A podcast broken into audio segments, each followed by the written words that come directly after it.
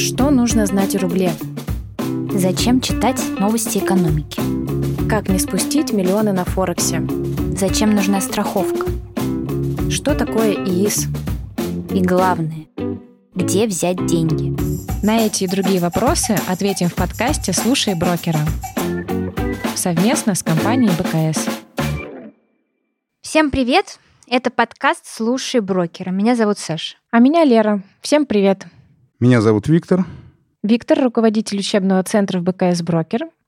И сегодня мы поговорим про инфляцию и курс доллара. Виктор, вы сегодня проверяли курс валют? Конечно. Я буквально вот перед выходом из офиса смотрел биржевые котировки. На момент моего выхода курс был 62 рубля 48,5 копеек. Я тоже сегодня проверяла курс, но я планирую поездку. То есть мне надо знать, сколько будет стоить валюта. А в целом, зачем мне это делать, если я никуда не собираюсь? И надо ли? Ну, смотря для каких целей и смотря кому. Мне надо, потому что мои сбережения в значительной степени в долларах, на валютных вкладах, долларовых вкладах. И, естественно, колебание курса доллара, грубо говоря, показывает, насколько я богатею или беднею в моменте. Угу. От чего эти колебания зависят? А, курс, который устанавливает Центральный банк, определяется ходом биржевых торгов, а, соответственно, биржевые котировки определяются действиями различных участников. Торговля – это крупные банки, некрупные банки тоже, различные институциональные и неинституциональные инвесторы. И курс определяется множеством макроэкономических факторов, наличием каких-то налоговых выплат, периодов, ну и еще целым рядом других драйверов, которые могут определять движение курса. То есть это очень такая, скажем так, непростая, нелинейная, э, мультифакториальная модель. Угу. Вау, как сложно. Ну, в общем, определяется все это тем, хотят или не хотят покупать ту или иную валюту участники рынка. А, покупать и продавать. У каждой сделки есть два контрагента. Один покупает, а другой продает. Поэтому здесь говорить покупать – это подразумевать и обратное действие, то есть продавать. Угу. Вот вы сказали, что у вас деньги, собственно, в валюте. Вопрос в том, зачем э, хранить в валюте, если расплачиваешься все равно в рублях? Ну, это капитал, который выполняет для меня такую инвестиционную функцию. И я вам просто приведу пример. Значительную часть своей долларовой части капитала я приобрел в 2009 году осенью, то есть ровно 10 лет назад, можно uh-huh. считать. И тогда курс был, когда я покупал, 29 рублей. А сейчас он, как мы с вами вначале заметили, 62,5. Uh-huh. А теперь посчитаем, сколько я заработал в рублях, еще с учетом того, что деньги я храню в банках, на валютных вкладах, и там не очень высокие, но тем не менее, какие-то процентные ставки, а в отдельные периоды, в отдельные годы, например, в 2015 году, даже в Сбербанке по валютным вкладам ставка была 6-7% годовых. Ну, то есть вы из тех счастливчиков, которые успели купить? Нет, что... я не счастливчик, я не соглашусь Это был оценкой. расчет? Это был очень четкий, однозначный расчет. Больше того скажу, я не угадал минимум. Когда я купил доллары в 2009 году, в конце 2009 года, во-первых, я долго ждал этого, потому что в марте того же 2009 года курс был 37 рублей. И по 37 я абсолютно осознанно брать не стал. Я ждал, когда он будет ниже. Я ждал его именно ниже 30, дождался, купил по 29. А через полтора года, летом 11 курс был 27 рублей. Mm. То есть через полтора года я был в минусе. В плюсе я вот сейчас по прошествии 10 лет. То есть это значит, что как бы курс валют не колебался, потенциально на долгом, на долгом сроке он растет? На очень долгом сроке, то есть не 2-3 года, угу. а десятилетия. Вот Мгм. на таком масштабе, безусловно, э, курс доллара растет к курсу рубля. И Мгм. пока нет никаких оснований полагать, что в долгосрочной перспективе эта тенденция изменится. Мгм. А если я не планирую хранить там 10-15 лет деньги, но, допустим, хочу там открыть вклад на 2-3 года, мне имеет смысл сейчас покупать сразу валюту или открывать просто рублевый? Это более тонкий вопрос, потому что это требует действительно более детального анализа. И ну, если спрашивать про конкретную ситуацию сейчас, то я бы, например, рекомендовал не все рубли конвертировать в доллары, а какую-то часть в долларах все равно держать. То есть, предположим, у вас сейчас есть рубли, и вы решаете либо там на год, полтора, два, три разместить все на рублевых вкладах под соответствующие проценты, угу. либо конвертировать это в доллары.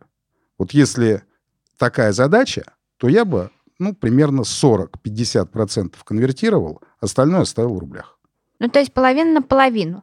А если возвращаться к вкладам, вообще имеет смысл открывать валютные вклады или же сразу можно приходить на биржу и покупать валюту там? Валюту можно покупать на бирже, это выгоднее. Но надо иметь в виду, что речь идет о суммах все-таки не в сотни долларов, а хотя бы в несколько тысяч. Потому что там даже минимальный лот для торговли – это тысяча долларов. Угу. Это первое. Второе. Приобретая доллары на бирже, вы можете их потом перевести на валютные вклады. То есть процедура а, не такая. Вот, вот так. Да. А с евро такая же ситуация? С евро такая же ситуация. Ну, там просто немножко другие тенденции. Заметьте, я не держу свои деньги в евро, и у меня никогда не было накоплений в евро. А почему? А потому что мне более понятна тенденция доллара, она угу. более долгосрочная, ну хотя бы потому, что евро насчитывает два десятка лет, угу. а доллар намного больше. И мне проще прогнозировать доллар, да и вообще он показал лучшие результаты. Если сравнивать с евро, вот если бы я тогда в девятом году купил не доллары, а евро, то результат у меня был бы хуже. Возвращаясь к покупке долларов. По телевизору нам постоянно говорит, что доллар скоро рухнет, огромный госдолг США, и вообще зачем покупать доллары, хранить все в рублях? Стоит ли доверять вот этому всему? А давайте мы отмотаем время назад. Насколько? Нам разве это, ну, давайте для начала до 11 сентября 2001 года. Помните, что это за событие? Угу. Вот тогда некоторые люди, я это точно знаю, ночью бросились в обменники продавать доллары, потому что они думали, что после того, что произошло, вот после этого угу. грандиозного теракта, доллар куда-то вообще улетит вниз и никогда не поднимется. Конец американской цивилизации. Да, да. Тогда перед этим терактом курс был около 30, ну, примерно, угу. плюс-минус. А ночью в отдельных обменниках покупка опустилась до 15. И находились желающие продать по 15 рублей. Что было дальше, мы с вами все знаем. Я имею в виду с американской mm-hmm. валютой. Мне кажется, это очень яркий пример. Второе. Как раз в упомянутом уже 2009 и 2008 годах вот эта тема гипердолга США, о том, что доллары ничем не обеспечены и тому подобное, угу. муссировалась более активно даже, чем сейчас. Я даже хорошо помню, как по центральным каналам телевидения один эксперт проводил цикл передач, которые назывались, если не ошибаюсь, «Дырка от бублика». Где он О, как даже раз, я такое помню, да. Где он как раз рассказывал, что дыркой-то является доллар. Это было более 10 лет назад. Курс тогда был, напомню, в районе 30, опять же, плюс-минус. Ну, там поднимался угу. до 37, опускался до 27, но в целом где-то так. Какой сейчас курс, мы с вами с этого начали. Ну, то есть доллар по-прежнему не потопляем. Доллар – мировая валюта, основная, главная и, пожалуй, единственная серьезная мировая валюта, и замену ей пока не придумали. Ни евро, никакие криптовалюты, биткоины, ни что-либо другое такую функцию пока выполнять не могут. И в любой ситуации какого-то минимального кризиса, даже намека на кризис, я не говорю про масштабные кризисные явления, ну просто когда, как принято говорить, у инвесторов исчезает аппетит к риску. Угу. Они тут же уходят в доллар. И доллар начинает расти. Ну вот мы сейчас говорим про долгосрочную перспективу. Если говорить про биржу и спекулятивные операции, ну то есть продал, купил, продал, купил, подходит для этого доллар вообще? Для этого подходит просто не э, рынок московской биржи. Потому что мы с вами начали, опять же, говорить с курса, который образуется, формируется путем торгов на московской бирже, а существует международный валютный рынок Форекс. Угу. Да? Там торгуются различные валютные пары. И вот там то, о чем вы сказали, не долгосрочные инвесторы, а краткосрочные спекулянты пытаются зарабатывать на колебаниях различных курсов валют. Не только там доллар-рубль, естественно, а доллар-евро, к другим валютам, к фунту, к японской иене и так далее. И там, может быть, у них что-то получается. Но это, скажем так, высокорисковый рынок. Мгм. Для этого нужно пройти хорошее обучение, приобрести достаточно серьезные навыки, иметь приличный опыт, и, может быть, у кого-то что-то будет получаться. Вот такая оценка на основе, опять же, знания многолетней статистики. Если говорить о спекуляциях на московской бирже, то я напомню, был период, когда доллар очень сильно двигался вверх-вниз. Это вторая половина 14 Мгм. весь 15 ну, а часть 16 год. К 17 году эти сильные движения разнонаправленные прекратились. Вот в 14, 15, 16 годах люди пытались заниматься вот такими краткосрочными спекуляциями именно на московской бирже. Опять же, у кого-то получалось, у кого-то нет, но самое главное состоит в том, что этот период закончился, и пока не предвидится его возрождение. Я могу сказать так, что годовой ход доллара в 2019 году, он уже год заканчивается, пока примерно 7,5%. От минимума до максимума. При таком годовом ходе, при такой амплитуде биржевого инструмента заработать что-то на внутридневных или чуть более долгосрочных спекуляциях, ну, очень сложно. Почти нельзя. Большую часть времени доллар стоит на месте. И в частности, вчера так было, сегодня. Он колеблется в течение одного дня на несколько десятых процента. Меньше, чем на процент. На 2, 3, 4 десятых процента. Это просто неинтересно. Это на самом деле очень забавно, потому что любые новости финансовые, как бы каждый день начинается с курса доллара, и об изменении курса пишут намного больше, чем об изменении, не знаю, цены акций Сбербанка или там Лукойла и так далее. При том, что вы сказали, что он не меняется. Откуда тогда у людей такой интерес постоянный? Ну, я думаю, что это в значительной степени стереотип. Стереотип, э, потому что, ну, что такое доллар, все знают, можно сказать, почти с детства. А про то, что же такое на самом деле акции, люди иногда не знают до старости. По крайней мере, в нашей стране Мгм. подавляющее большинство населения о фондовом рынке имеют ну, очень смутное представление. Ну, достаточно сказать, что среди физических лиц, то есть граждан, наших сограждан, количество счетов на московской бирже по-прежнему где-то не превышает 1% от общего количества населения. Ну, а валютно-обменные операции, наверное, совершает значительно большее Мгм. количество людей. Вот в чем причина, в чем объяснение. А если вернуться к долгосрочному инвестированию, вы говорите, что можно инвестировать напрямую в валюту, но есть ведь другие инструменты в иностранной валюте, там, например, еврооблигации. Стоит ли вкладываться в них? Но это просто несколько более сложный инструмент. Мгм. и у него несколько другие инвестиционные качества и, соответственно, другое соотношение риск-доходность. Если вы купили доллар и разместили доллары на валютном вкладе, то рост доходности носит линейный характер. Мгм. Если вы купили еврооблигации, то по прошествии времени может так получиться, что вам не удастся выйти из этого инструмента, продать их с прибылью, а вам нужны деньги Мгм. и вам придется зафиксировать убытки.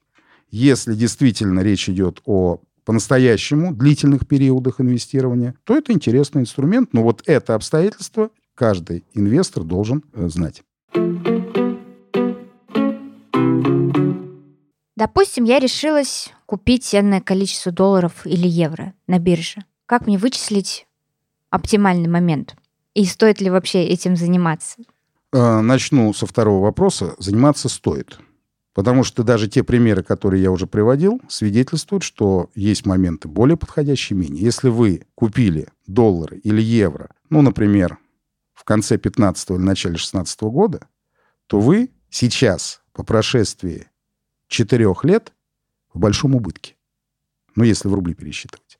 Потому что в начале 16 года был показан по доллару исторический максимум. Это выше 85 рублей. Поэтому однозначно надо такой момент искать. А теперь вопрос как? Как?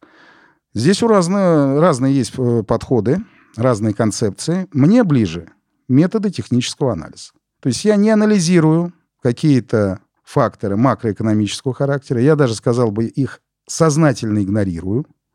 Я анализирую именно график и считываю информацию с ценовых графиков. Но это Технический очень анализ сложно. это не очень сложно. Я обучением техническому анализу то есть анализу графиков, занимаюсь, скажем так, не первый десяток лет, а сам этим занимаюсь уже третий десяток лет, вторую четверть века. И я могу сказать, что это доступно, ну, если не всем, то, по крайней мере, большинству людей, которые хотят этим заниматься. Здесь главное желание.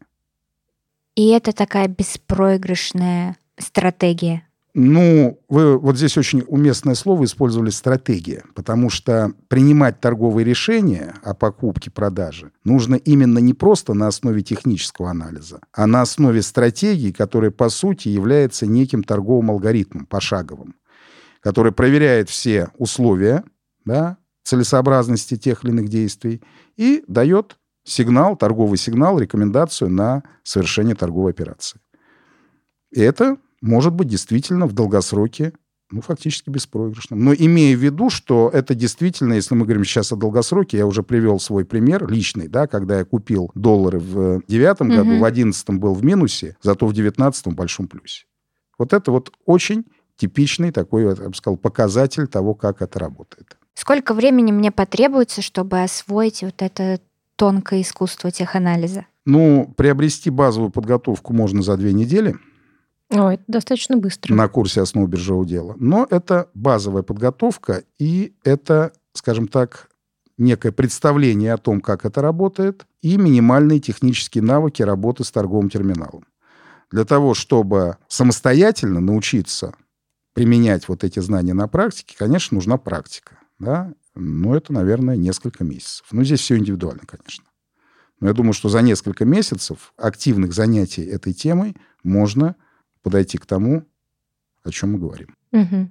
Виктор, расскажите, пожалуйста, какая стартовая сумма нужна для покупки валюты? Ну, я уже об этом упомянул. Минимальный лот на московской бирже – это тысяча долларов угу. или тысячи евро. Поэтому, наверное, вот это и есть та самая минимальная сумма, с которой можно что-то делать. Но дальше все очень индивидуально, потому что для каждого человека свое представление о значимом для него капитале. Я бы сказал так. Точную цифру я называть не буду, именно ввиду очень высокой вариативности, да, в силу индивидуального отношения к этому. Но это должен быть значимый для данного человека капитал. Угу. Потому что для кого-то, я знаю, да, есть люди, для которых несколько десятков тысяч долларов не очень значимая сумма. Есть люди, для которых тысяча долларов очень весомый капитал. Вот от этого будем отталкиваться. Но меньше тысячи точно не имеет смысла. А почему именно весомый капитал? А потому что если капитал невесомый, ну, то есть как бы человек приходит с установкой, что мне этих денег не жалко, угу. то он их, скорее всего, потеряет. Mm. Вот как. Потому что деньги, которые вы используете в биржевой торговле, неважно, валютная это, э, валютная операция или это фондовая секция рынка, их нужно жалеть, беречь и желать приумножить. Угу. А если человек приходит с установкой, что, ну, либо я сейчас обогащусь, причем кратно, либо, если у меня ничего не получится, я потеряю, я это переживу. Вот в подавляющем большинстве случаев происходит второе. Если же человек приходит с установкой, что прежде всего нужно сберечь и не потерять, и это главная задача, это задача минимум, а дальше уже как получится приумножить, то он решает именно и вторую задачу тоже. Угу. Вы говорите, что с валютой лучше не спекулировать, а заниматься долгосрочным инвестированием. А если мы говорим про какие-то другие биржевые инструменты, например, акции зарубежных компаний, сколько времени нужно уделять спекулятивной торговле вот в день? чтобы получить какую-то прибыль? Ну, во-первых, я бы сразу сделал некую оговорку, а почему именно акции зарубежных компаний? Наши акции тоже активно торгуются на угу. московской бирже, и доступ к этим торгам может иметь любой человек. И там могут быть в том числе и краткосрочные, и даже внутридневные какие-то стили работы. И как это не удивительно сейчас прозвучит, но я скажу так, что если человек приобрел базовые знания, потом приобрел навыки, опыт и использует какую-то проверенную временем торговую стратегию, то внутридневной, даже внутридневной торговле можно уделять несколько минут в день. Ого, несколько минут. Несколько минут. Потому что вот сейчас, например, да, я составил торговый план перед тем, как мы встретились, находясь в офисе, составил торговый план по Норильскому никелю. Конкретный даже назову инструмент акции Норильского никеля. составил торговый план, выставил заявку, и эта заявка, может быть, она уже сработала, может быть, она не сработала. Но в любом случае это все произойдет в мое отсутствие.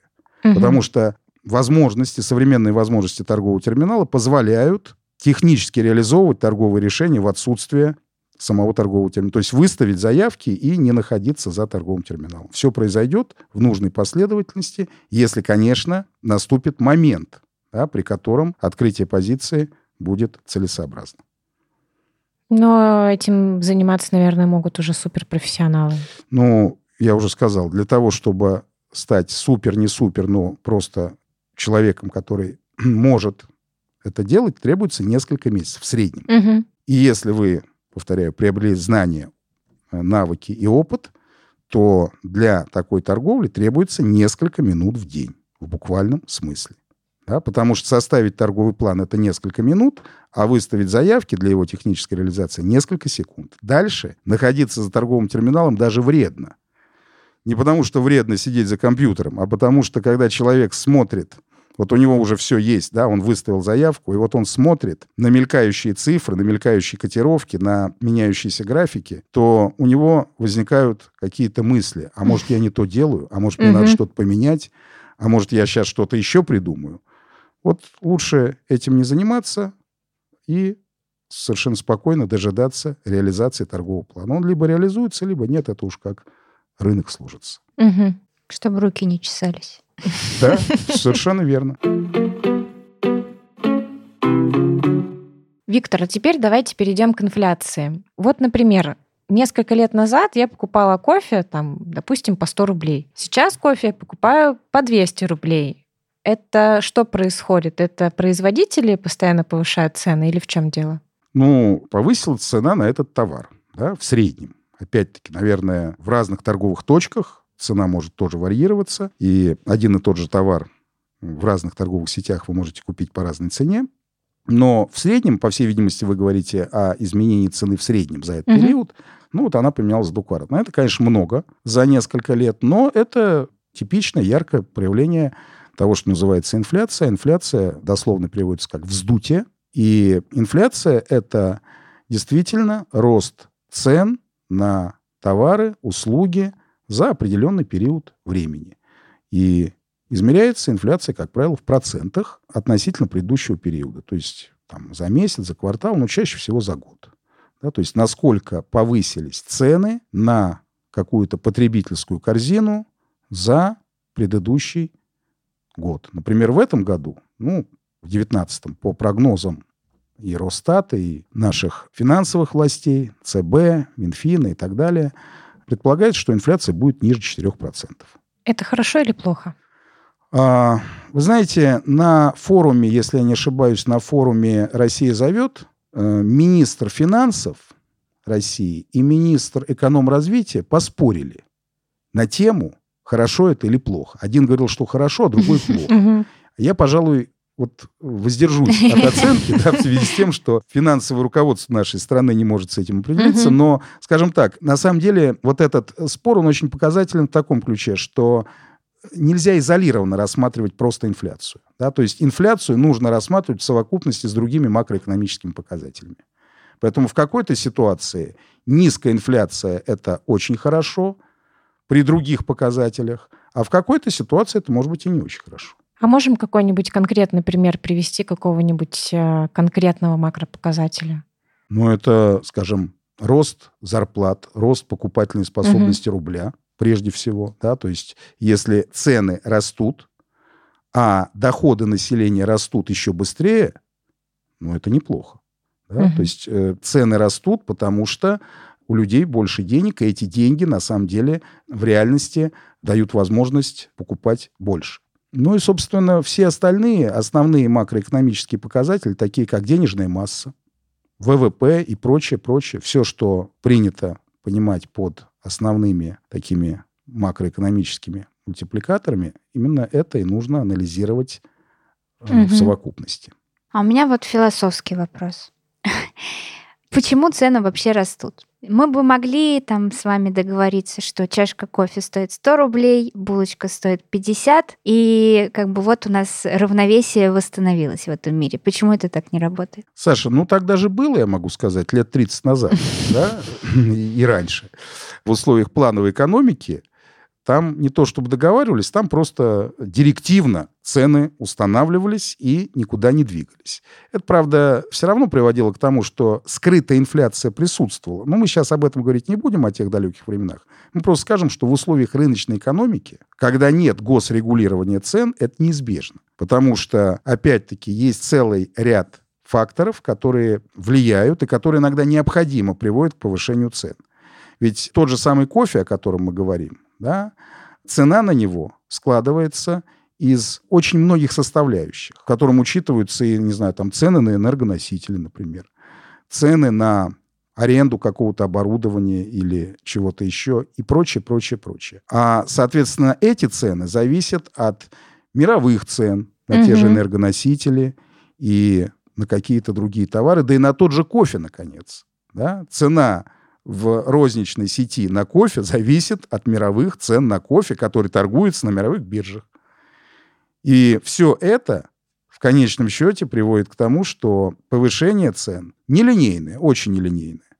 И вот то, что вы сказали, что за несколько лет эти капсулы кофе выросли в два раза, это очень много. Я думаю, что у нас мало товаров, которые за угу. несколько лет, ну, если под несколькими понимать, 3-4 года, угу. очень мало товаров, которые показали такое повышение. Но в целом это, это закономерный процесс, это будет, и договориться здесь никак нельзя. Угу. Если инфляцию нельзя контролировать, то как мне сберечь свои деньги? Ну, я не сказал, что инфля... инфляцию нельзя контролировать. Ну, мне, как обычному человеку... А, да, и да. вы имеете в виду, что нам нельзя контролировать? Да, да. Это может как-то пытаться контролировать, угу. опять же, макрорегулятор, да, там Центробанк, Минфин и прочее. Человек не может, да, ни с кем договориться, чтобы цены не повышали. Вы знаете, я еще в прошлом десятилетии проводил такой семинар, он так назывался «Как обогнать инфляцию». Угу. Как победить инфляцию. Вот. У меня было два семинара «Как обогнать доллар», то есть получать угу. доход выше, чем дает доллар, и «Как победить инфляцию». Как победить инфляцию? Сберегать свои средства разными доступными способами. В том числе используя то, о чем мы говорили с вами, когда касались темы доллара. То есть конвертировать часть средств в валюту, размещать на валютных вкладах, и в какие-то периоды вот такие действия позволяют получить доход, который будет либо сопоставим с размером инфляции, либо ее превышать. Кстати, если действительно ориентироваться на прогнозы инфляции по этому году, то ведь даже рублевые вклады, обычные рублевые вклады в надежных банках, они дают сейчас более высокие процентные ставки. Угу. Но это ненадолго, наверное. Возможно, я соглашусь. Но бывают и обратные процессы, когда, например, я думаю, вы это помните, в конце 2014 начале 2015 года многие банки по рублевым вкладам предлагали процентные ставки 15-16 годовых процентов. А по валютным, как мы уже упоминали, 6-7, 8 даже иногда было. И в 2014 году действительно инфляция была высокая, больше 10%. В 2015 она тоже была больше 10%. Но вклады эти можно было открыть на 2-3 года. А в 2016 году инфляция была уже ниже этих процентных ставок. Поэтому даже вот такие всем известные и простые способы, как грамотное размещение своих капиталов в разных валютах на банковских вкладах, могут позволять победить это явление который а вот, никому не нравится. Вот мы все время возвращаемся к доллару, как такой столб мировой экономики. А в Америке что, нет инфляции? В Америке есть инфляция, но она ниже. Насколько ниже? Ну, я бы сказал, даже с учетом нынешней нашей низкой инфляции, скорее на порядок. Это значит, что экономика стабильнее? Экономика стабильнее. Угу. Это э, сложно с этим поспорить. У них просто совершенно другие цифры. Опять же, это отражается и в действиях макрорегулятора, их макрорегулятора. Федеральной резервной системы, которая устанавливает процентные ставки, аналоги нашей. У нас, если вы помните, ну, после последнего понижения ключевая ставка ЦБ составляет 6,25%. Кстати говоря, это один из индикаторов, э, опять же, уровня инфляции и по факту, и по прогнозу. И все процентные ставки и по кредитам, и по вкладам, они тоже так или иначе соотносятся с ключевой ставкой. Если ключевая ставка понижается, значит, должны понижаться и ставки по кредитам, и по вкладам. Повышается, значит, наоборот. Ну так вот у них просто на порядок ниже эта ставка, что отражает факт на порядок более низкой инфляции. А бывает ли отрицательная инфляция? Да, это явление называется дефляция, но у нас это встречается, ну, может быть, только в разрезе отдельных месяцев. То есть по итогам года у нас дефляции не было ни разу. А что это значит? Дефляция – это когда за отчетный период цены не повысились, а снизились. М-м. То есть когда Неплохо. в вашем примере, да, капсула кофе стоила 100, а стала стоить, ну, хотя бы 90. Лови момент. Виктор, спасибо большое. Было очень интересно. Спасибо. С вами был подкаст «Слушай брокера». Я Лера.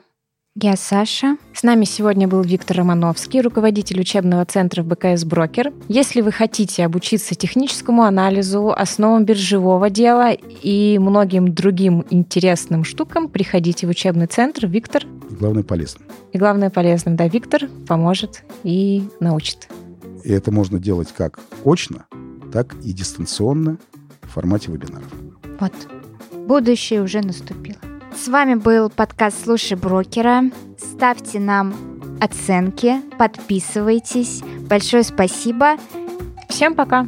Пока-пока. Спасибо. До свидания.